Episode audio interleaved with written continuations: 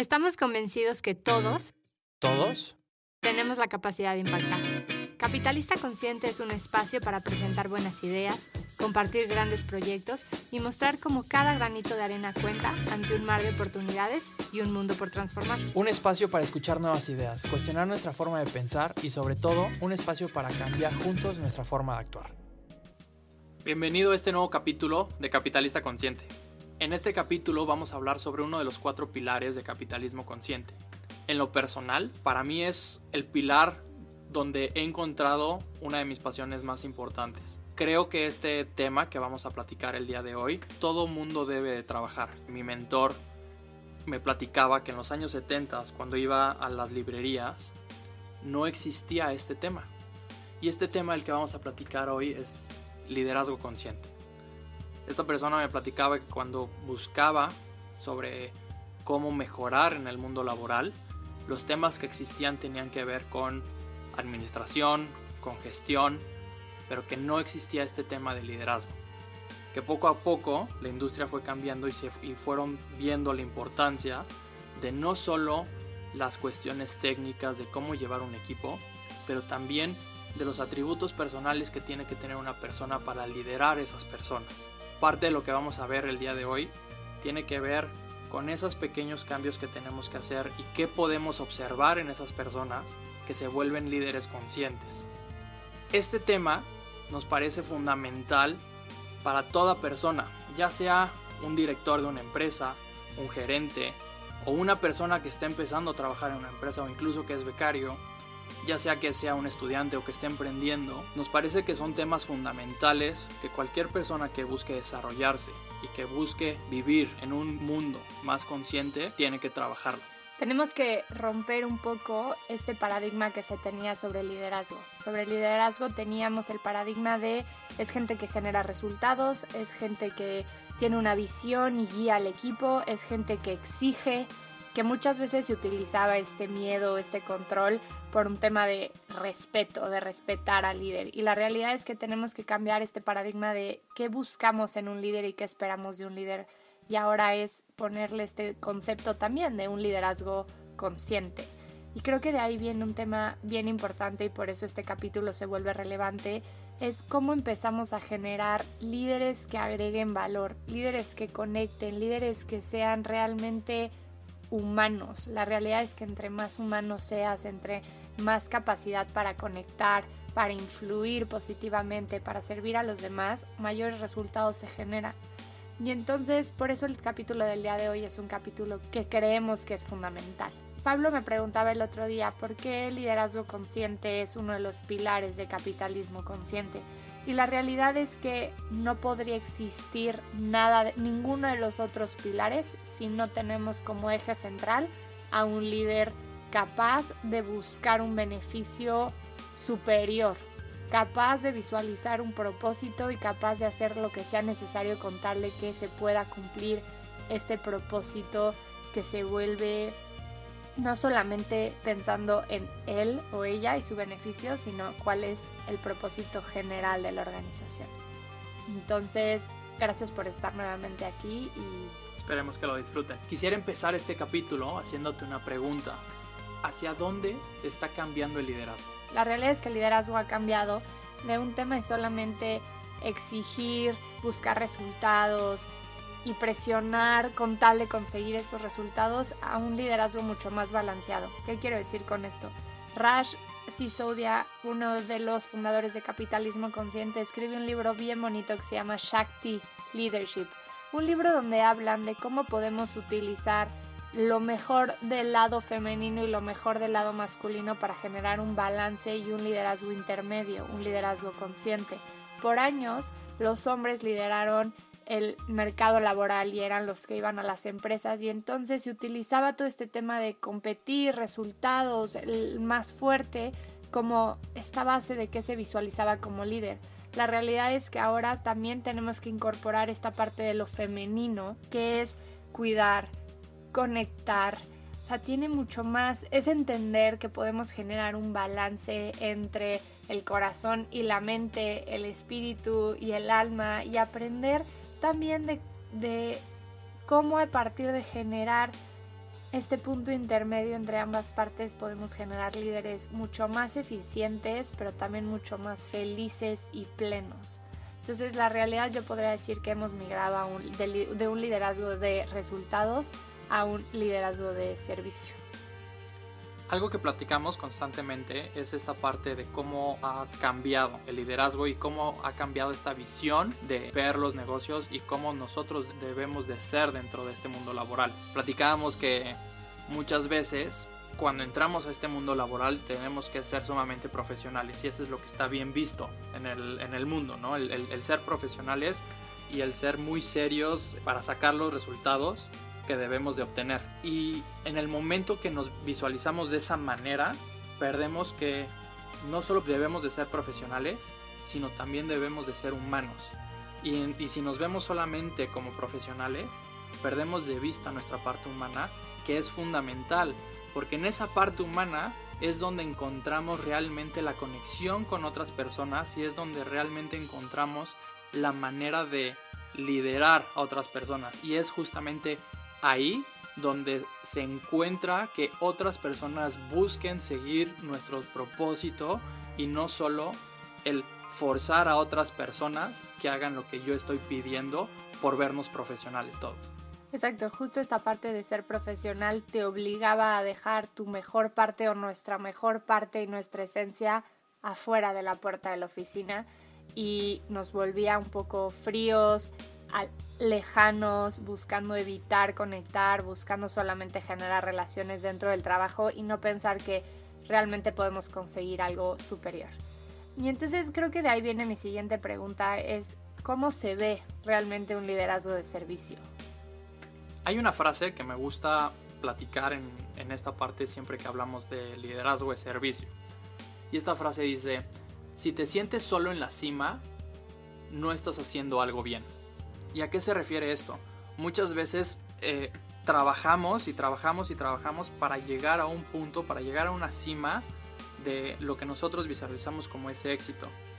Y hay veces, y hay personas, y hay industrias donde se trabaja tanto a pesar de y empiezas a subir y empiezas a escalar esas posiciones sobre las personas. Y pensamos que ese punto en la cima, cuando llegamos, somos esa, esa típica imagen que es una gran montaña y una persona eh, extendiendo los brazos y que la vemos totalmente sola. Y que por mucho tiempo esa imagen la vimos como eso que tenemos que lograr, cuando realmente lo primero es entender que si estamos en la cima solos, hicimos algo mal, que tiene que ver primero con ver a las otras personas. Y entonces cuando hablamos de cómo se ve un liderazgo de servicio, tenemos que voltear a la gente y primero tenemos que ver, voltear a la gente a la que nosotros estamos liderando. Hay algunos puntos que son fundamentales que tenemos que ver para entender si nosotros estamos trabajando y si estamos funcionando a partir de un liderazgo de servicio o si estamos funcionando a partir de otro tipo de liderazgo o si ni siquiera estamos liderando y, si, y solo estamos mandando. O entender a quién tengo como líder, ¿no?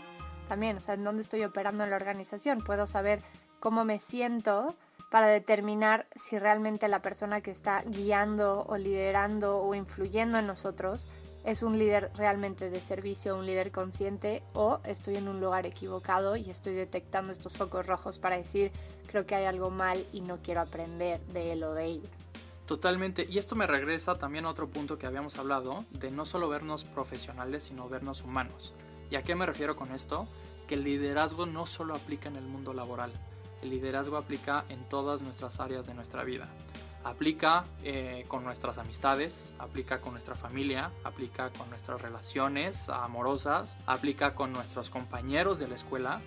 Y es desde ese punto donde tenemos que también entender cómo está siendo mi liderazgo con esas personas. Una de las primeras partes que, que tenemos que ver es si esas personas tienen un sentido profundo de por qué están haciendo las cosas. En el mundo laboral tiene que ver con que esas personas a las que estás liderando están haciendo las cosas más allá de la paga que obtienen cada quincena o cada mes. Y entonces al entender esta parte de que hay un sentido más allá de, todo esto, se empiezan a generar relaciones mucho más fuertes. Otra parte es si estas personas las logras ver vulnerables y logran confiar los unos a los otros. ¿A, qué me refiero con la vulnerabilidad? Que se puedan abrir a decirte, tengo esta duda, tengo este miedo, tengo esta preocupación, me está pasando esto. Y regresamos otra vez a este punto donde vemos que no solo como líderes, sino que también cuando nos están liderando, que no nos podemos ver vulnerables ante nuestro líder. Creo que de ahí viene un tema y digo, Google planteó un estudio hace unos años sobre cuáles eran estos pilares que generaban equipos de alto rendimiento. Y el pilar número uno tiene que ver con esta capacidad de sentirte vulnerable o poder confiar poder mostrarte a las otras personas realmente sin buscar juicios. Y tiene que ver el pilar, Google lo definía como seguridad psicológica. Es entender que estoy en un lugar donde me puedo sentir seguro, tranquilo y que no van a existir juicios hacia mí o una represalia por no saber hacer algo o haberlo hecho mal. Por otro lado, otro de los puntos que podemos ver con, con, la gente es que son personas que son capaces de generar resultados. Me ha pasado en situaciones anteriores que a mí me tocaba liderar y me desesperaba el ver que, que resultados no se estaban generando.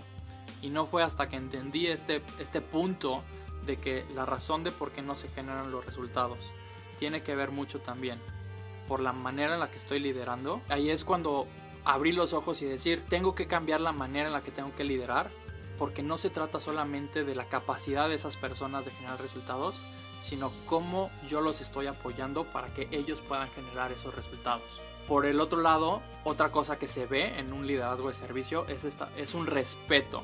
Y no es un respeto por miedo, sino es un respeto por la admiración a esa persona y los resultados que esa misma persona genera. Y por último, una parte fundamental de un liderazgo de servicio es que esas personas están creciendo. Son personas que, primero que nada, no se sienten estancadas, al contrario, se acercan a ti porque están buscando crecer.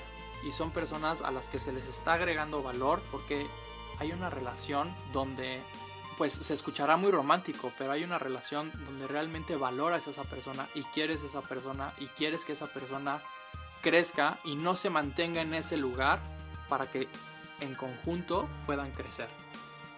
Me gusta porque creo que al final de cuentas es algo que se necesita mucho en las organizaciones actualmente, en trabajos, en equipos y creo que tenemos que empezar a poner sobre la mesa el tema de ¿Cómo detecto si realmente estoy yendo por el camino correcto? Porque al final estoy rompiendo paradigmas. El camino correcto normal o el paradigma del liderazgo es simplemente generar resultados o que te tengan respeto.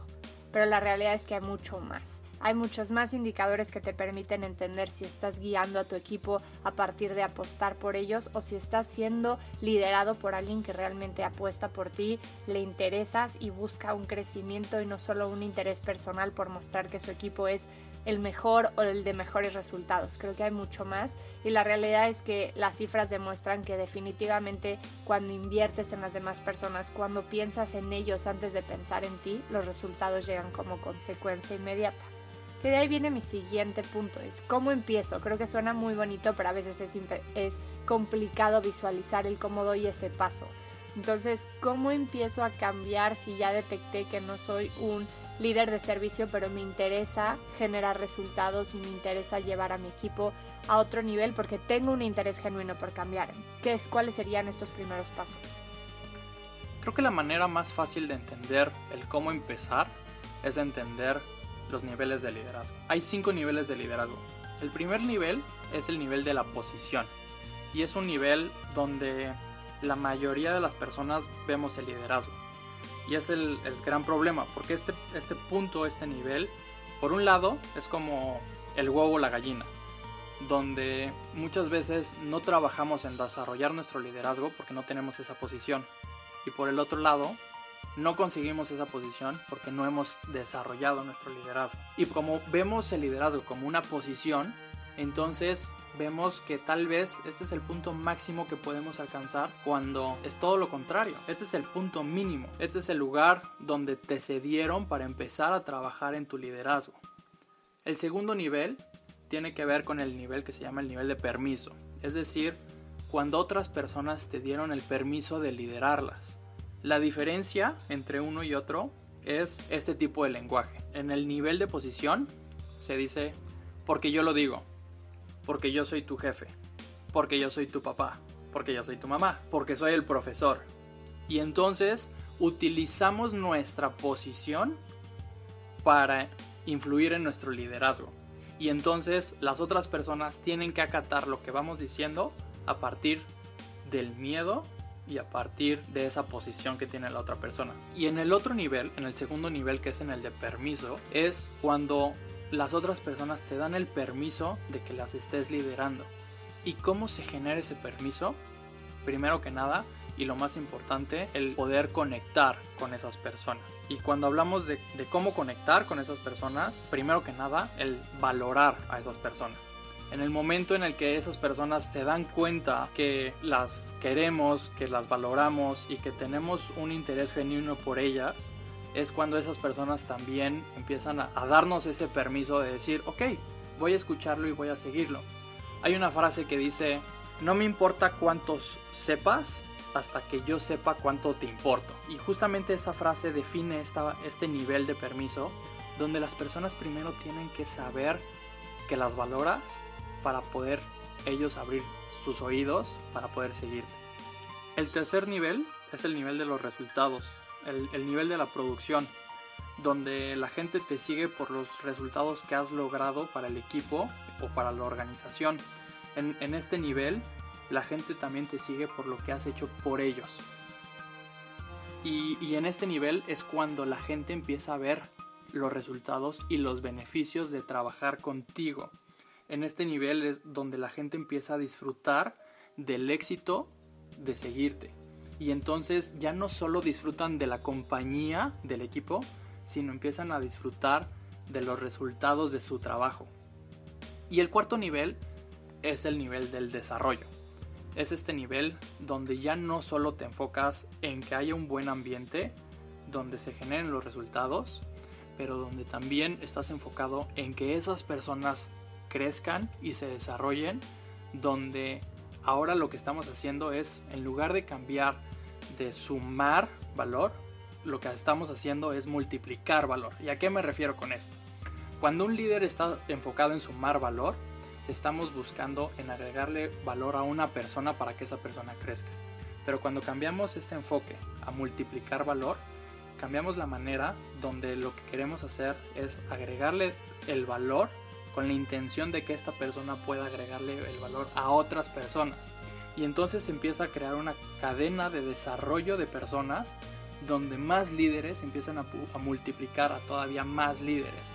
Y entonces estas personas no solo al contrario de un, principio, ya no solo están ahí trabajando por una intención económica, una motivación extrínseca, sino la pasan bien, se sienten bien con los demás, tienen esa seguridad, están generando esos resultados y están creciendo junto con todos dentro del equipo.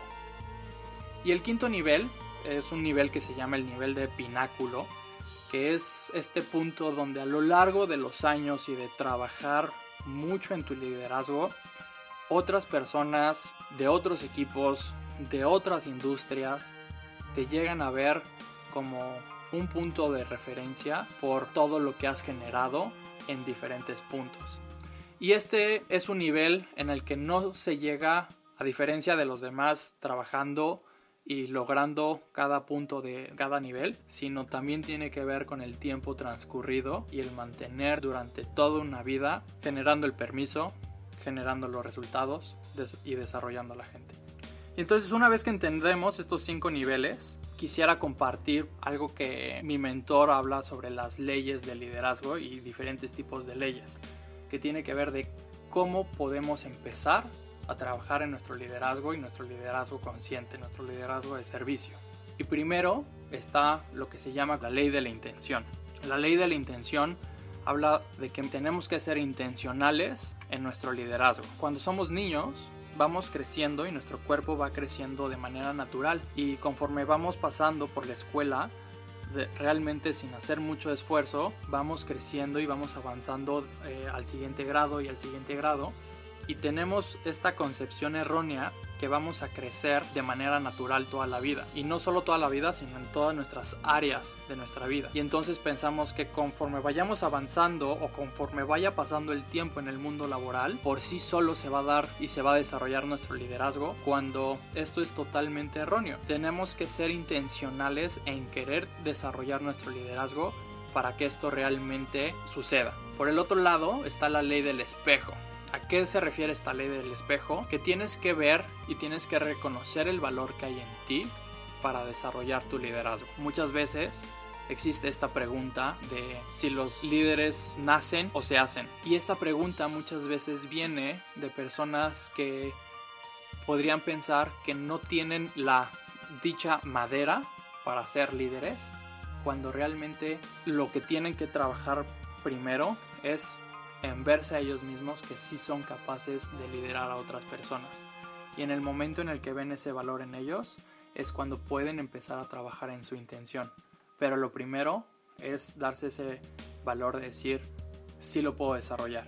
Ahora, cuando este valor no, no nos lo estamos dando a nosotros mismos, lo que sucede es que muchas veces no nos atrevemos a, alzar la voz, que muchas veces no nos, no nos atrevemos a intentar cosas, que no nos atrevemos a decir a otros, creo en esto y trabajemos por esto.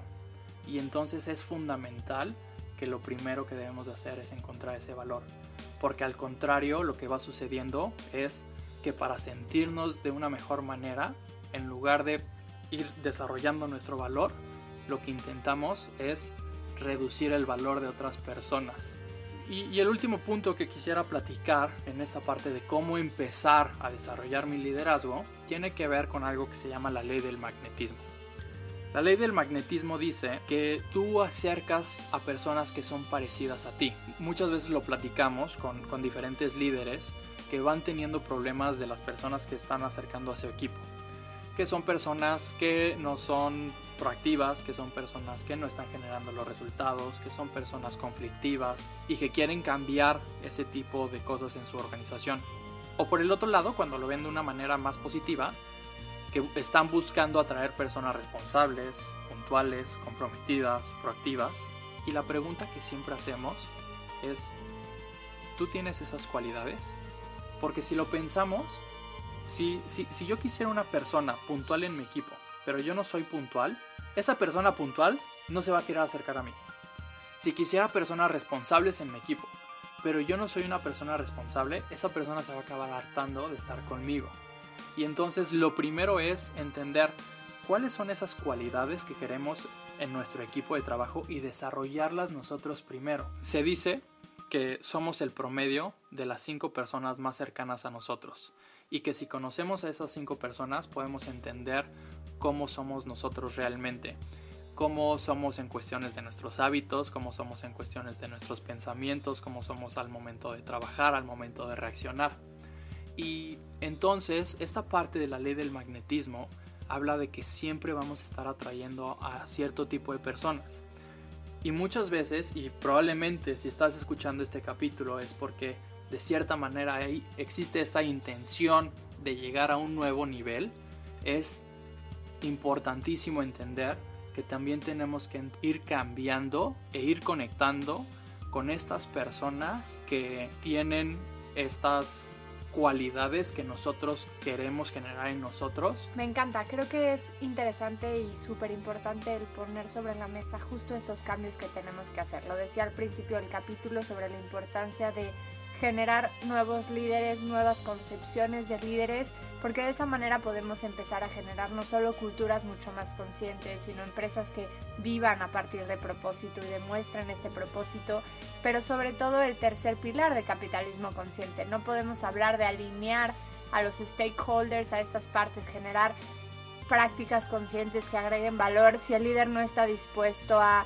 buscar el beneficio de todos, a buscar generar propuestas que no solo le agreguen valor a él, a su equipo, a él o a ella, ¿no? A su equipo o a solo su empresa, sino que busquen compartir este valor porque sabe que a largo plazo los beneficios van a generar, en definitiva, valor para él o ella. Y es por eso que a nosotros en C3 nos encanta poder trabajar no solo con empresas conscientes y generar modelos de negocio conscientes, sino tenemos todo un programa en el que desarrollamos justo este tema. Líderes conscientes, donde te damos herramientas para cómo dar un feedback si eres un líder consciente, de qué manera trabajas con tu equipo, de qué manera conectas con tu equipo, de qué manera te equipo realmente para que puedas ir poco a poco cambiando este paradigma, rompiendo este paradigma de liderazgo, pero sobre todo que te permita tener estas habilidades que puedan generar mayor conexión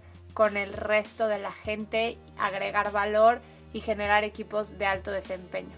Entonces, muchas gracias por habernos escuchado nuevamente. Si te gustó este capítulo, sientes que lo puedas compartir, entre más líderes conscientes generemos, mayor impacto podremos tener y poco a poco podremos ir agregando este componente de conciencia en el mundo capitalista. Si quisieras preguntarnos algo sobre este tema, con gusto podemos seguir apoyando en nuestra red social en, en Instagram como capitalista.consciente. Y también si te interesa saber más sobre este programa para desarrollar tu liderazgo, ahí nos puedes preguntar también. Esperemos que te haya gustado este capítulo, que lo hayas disfrutado y hasta la próxima.